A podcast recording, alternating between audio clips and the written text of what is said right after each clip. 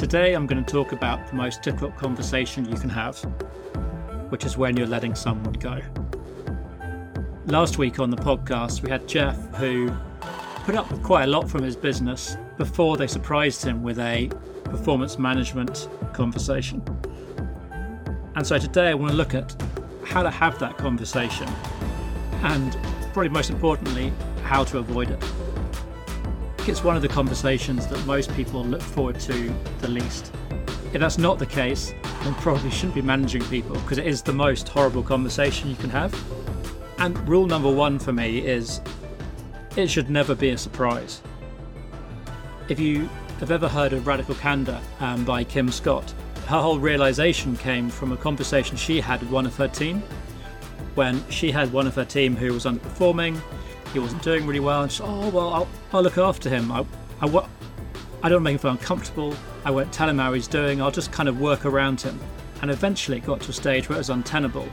And she had to sit him down and let him go.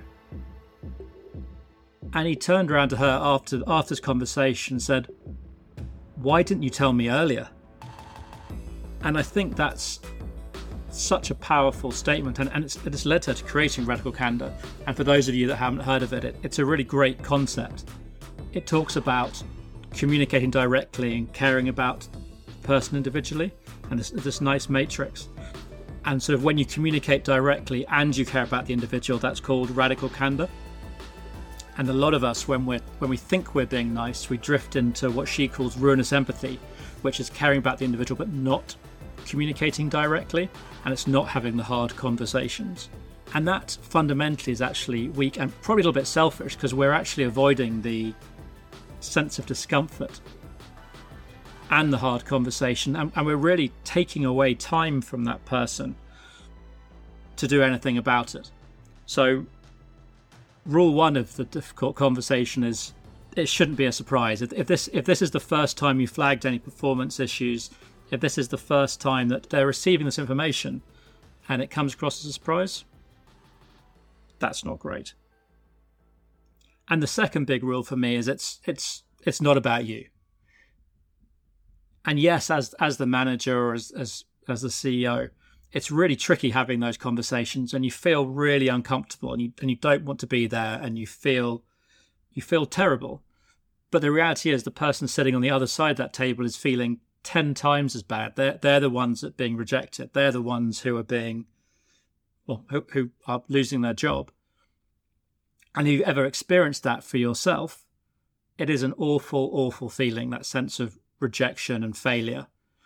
So my dad said to me very in my career, like the most important thing you can do in that meeting is to leave the person on the other side the table with the sense of self-respect and pride because it's an awful thing to have to go through.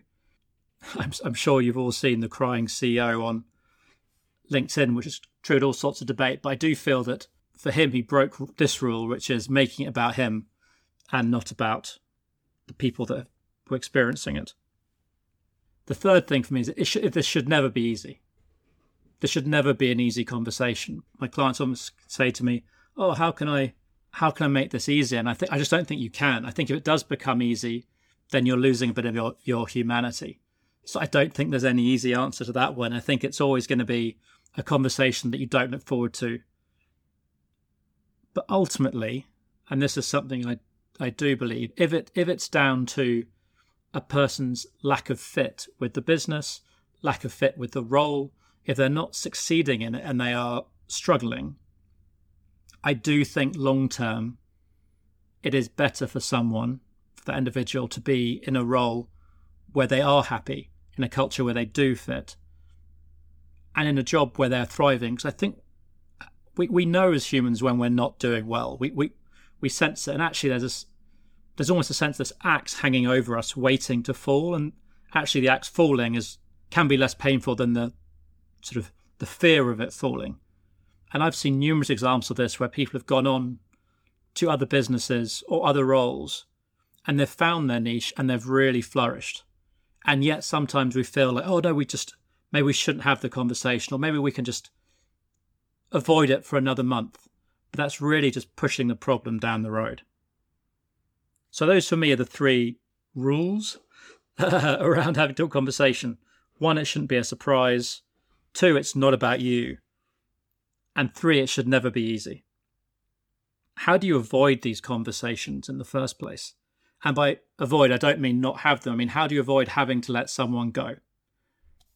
Now, if we if we take it for the purpose of this podcast as read that you've got a good interview process and you're doing all the right things and you're sort of looking for values, alignment, and you're looking for skill set and you've got a good structured process, so you're getting the right people in through the door, it's still not going to be foolproof. But I think there's one key thing that that we can all do to help here, and that's flag issues as early as possible. And I think this ties back into the radical candor thing around caring about the individual and communicating directly. But for me, I think what's really important is once someone joins your business, they join for me at around 90% confidence. Like you, you can't be 100% confident that you've made a good hire on day one. Now, in the first couple of weeks, you can see indicators, behavioral and performance that kind of lead that kind of confidence curve, hopefully up towards 100%.